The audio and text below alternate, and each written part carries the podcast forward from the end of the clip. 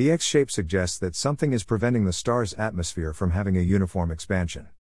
NASA has shared an image of a nebula captured by its Hubble Space Telescope that looks like a deep tunnel in space. The nebula is formed by a dying star, named HD 44179, which has been shedding its outer layers for about 14,000 years. The star is similar to the Sun, but it is dying and emanating gas and other material, which gives it a very distinctive shape. The star is surrounded by an extraordinary structure known as the red rectangle, a moniker ascribed to it because of its shape and apparent color when seen from the Earth.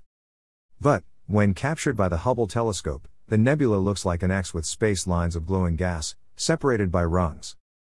This nebula shines like a beacon in our Milky Way, NASA wrote on Instagram.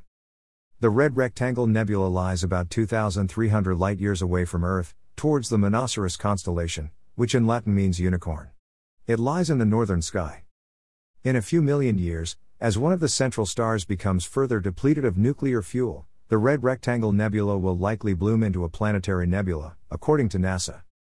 As per ESA, the Red Rectangle was first discovered during a rocket flight in the early 1970s, during which astronomers were searching for strong sources of infrared radiation.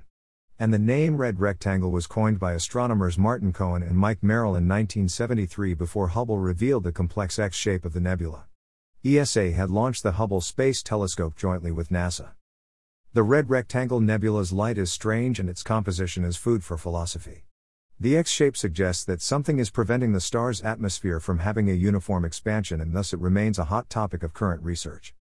The Hubble telescope was launched into space in April 1990 aboard the shuttle Discovery. Since then, it has captured enigmatic images of deep space.